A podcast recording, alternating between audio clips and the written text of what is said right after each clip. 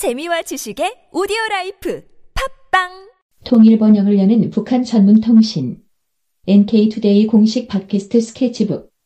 137회 방송을 시작합니다.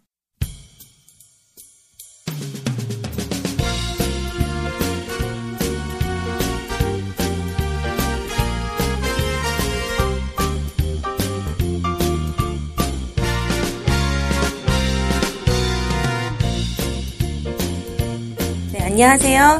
상식선을 지켜라 아홉 번째 시간입니다. 이 코너는 어, 한국과 해외에서 보도되는 북한 소식들이 과연 상식선을 지키고 있는지에 대해서 생각해보는 시간입니다. 오늘은 북한 해킹에 대해서 이야기를 나눠보겠습니다. 네, 진행을 맡은 김혜민 기자입니다. 오늘은 문경원 기자님께서 준비해 주셨습니다. 네, 안녕하세요. 안녕하세요. 네, 지난 10월 20일 국회 정보위원회 국정감사에서 국가정보원이 북한의 해킹 시도에 대해 보고했다고 하는데요. 어, 북한이 뭘 해킹했다는 거죠? 아, 그 내용은 정보위 새누리당 간사 이철우 의원이 공개를 했는데요. 북한이 최근 청와대와 외교부, 국방부, 통일부 이런 외교 안보 부서들을 해킹하려 했지만 국정원의 활약으로 막아냈다는 겁니다. 하지만 국정원이 직접 담당하지 않은 국회의 경우는 해킹을 당했다고 합니다. 네, 국회를 뭐하러 해킹했을까요? 이철우 의원에 따르면 국회의원과 보좌진 컴퓨터 15대에 있던 국감 자료들을 빼내갔다고 합니다.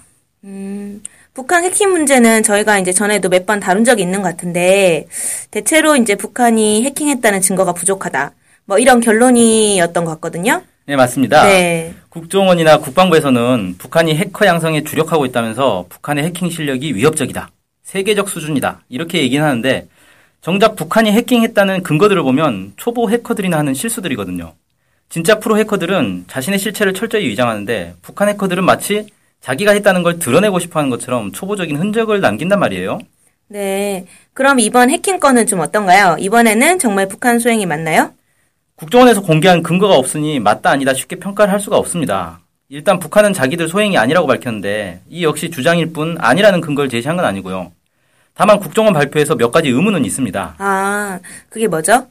국정원은 국, 국회 해킹 사실을 확인하고 국회 사무처에 여러 차례 통보했다고 하는데 정작 국회 사무처는 해킹을 당한 의원이나 보좌관이 누구인지 보고를 받은 적이 없다고 밝힌 것입니다. 음, 그럼 둘 중 하나는 거짓말을 하고 있는 셈인데, 좀 책임 떠넘기는 거 아닌 그런 것 같은데요? 예, 아마도 네. 그럴 겁니다. 음, 더 황당한 건 국정감사 자리에서는 해킹당한 의원 명단이 공개되지 않았는데 언론에는 버젓이 공개가 된 겁니다. 음, 그러니까 누군가 일부러 기밀 정보를 흘렸다는 건데 국정원 측에서는 명단을 국회 사무처에 넘겼으니 거기서 흘렸을 것이라고 주장하고 국회는 명단을 받은 적이 없으니 국정원이 흘렸을 것이라고 주장하고 있습니다. 아, 근데 아니, 해킹을 막기 위해서 힘을 모을 생각을 좀 해야 되는데, 약간 서로 책임 전가나 뭐, 언론 플레이 뭐 이런 것만 하고 있는 것 같은 느낌이네요. 예, 그렇죠. 네. 혹시 또 다른 의문점이 좀 있을까요? 예, 국회에서 로그 파일 등 해킹, 사, 해킹 사건 자료를 요구했는데 국정원이 거부했습니다. 그냥 일반 국민에게 공개하라는 것도 아니고 국정감사를 하는 국회의원들에게 공개하라는 건데 굳이 하지 않는 이유를 알 수가 없습니다. 네.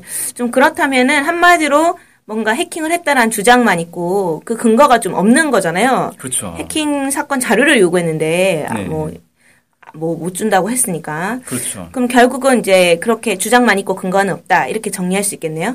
그렇죠. 네. 그러니까 이번에는 북한이 했다라는 말은 했는데 근거가 뭔지에 대해서는 전혀 얘기를 안 했거든요. 네. 그리고 또 다른 문제는 국정원이 어떻게 해킹, 국회 해킹 사건을 알았냐는 겁니다. 국회 사무처도 모르는 상황에서 국정원이 누구 컴퓨터가 해킹 당했는지까지 안다는 건 혹시 국정원이 국회의원과 보좌관의 컴퓨터를 들여다보고 있다는 증거 아니냐 이런 의혹까지 낳고 있습니다. 아, 그건 진짜 심각한 거네요. 그쵸. 네.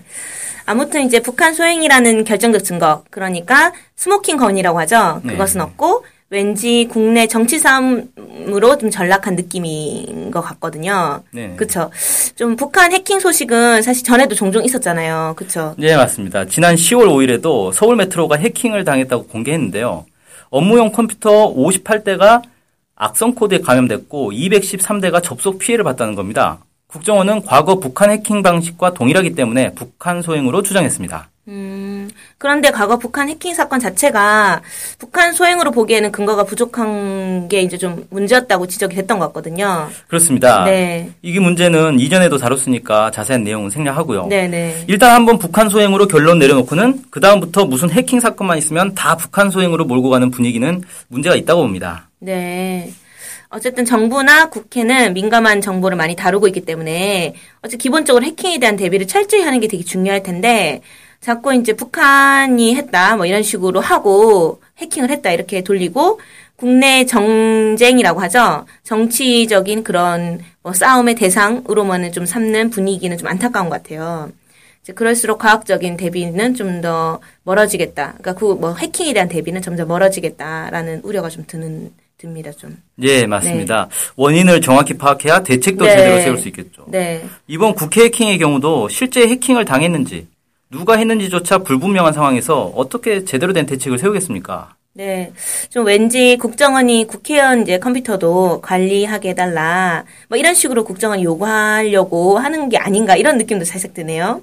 네. 청와대나 이제 정부 부서들은 자기들이 관리하니까 해킹 시도를 막았지만 뭐 국회만 뚫렸다. 뭐 이런 대목에서 그런 약간 생각이 들었습니다. 네, 그렇게 볼 수도 있겠네요. 그런데 국회 전산망이 해킹에 취약한 원인은 사실 좀 다른 엉뚱한 곳에 있습니다. 아, 그게 뭘까요? 네, 국회는 보안을 위해서 인터넷과 별도로 내부망을 운영하고 있는데요. 내부망을 통해서 국감 자료를 주고받는다거나 하는 거죠. 근데 내부망을 통해 주고받는 자료는 자동으로 암호화 처리가 되기 때문에 파일을 복사해 가도 다른 컴퓨터로는 열람할 수 없습니다. 그러니까 의원 사무실에서만 일을 할 수 있는 시스템인 거죠. 음, 요즘 같은 모바일 시대에는 얼마나 불편하겠습니까? 네. 그래서 의원이나 보좌관들이 일단 파일 암호를 푼 다음에 그걸 복사해서 개인 노트북이나 USB 메모리에 담고 다니면서 밖에서 작업을 합니다. 네. 그러니까 이번에 해킹 당했다는 것도 내부망에 연결된 컴퓨터가 아니라 다 개인 컴퓨터들입니다. 아, 그래요? 어, 어쨌든 모바일 시대에 위원들이 뭔가 보안을 지키면서도 약간 일을 더 잘할 수 있도록 시스템이 좀 개선돼야 되는 거 아닐까요? 좀 복잡한 것 같거든요. 네, 그렇죠? 그렇죠. 네. 어쨌든 오늘은 정부와 국회에 대한 북한의 해킹설, 네, 과연 근거가 뭔지에 대해서 좀 알아봤고요. 네, 해킹 사건만 터지면 북한 소행으로 몰아가는 분위기 과연 합리적인지 좀 다시 한번 돌아보는 시간을 좀 가졌고 앞으로도 이런 것이 좀 필요하지 않을까라는 생각이 듭니다. 네, 오늘 말씀 감사합니다. 감사합니다.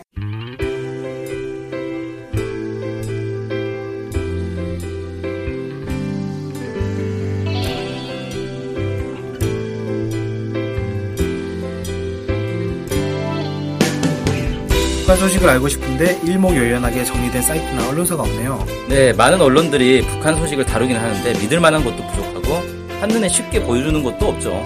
네, 그래서 저희가 저희 NK투데이가 야심차게 준비했습니다. 바로 인포 캘린더. 아, 인포 캘린더가 뭔가요? 네, 모든 북한 소식을 저장해놓고 날짜별 분야별로 검색해 볼 수 있게 만든 데이터베이스예요. 네, 무려 검색어로 검색도 할 수 있습니다. 우와, 정말 대단한데요? 어떻게 찾아가면 되나요? 네, NK투데이 홈페이지에 들어오셔서 인포 캘린더를 찾으시면 됩니다. 네, 오른쪽에 배너가 달려 있으니 쉽게 찾아볼 수 있습니다. 네, 북한 소식을 빠르고 간편하게 볼 수 있는 NK투데이 야심작 인포 캘린더 많은 이용 바랍니다.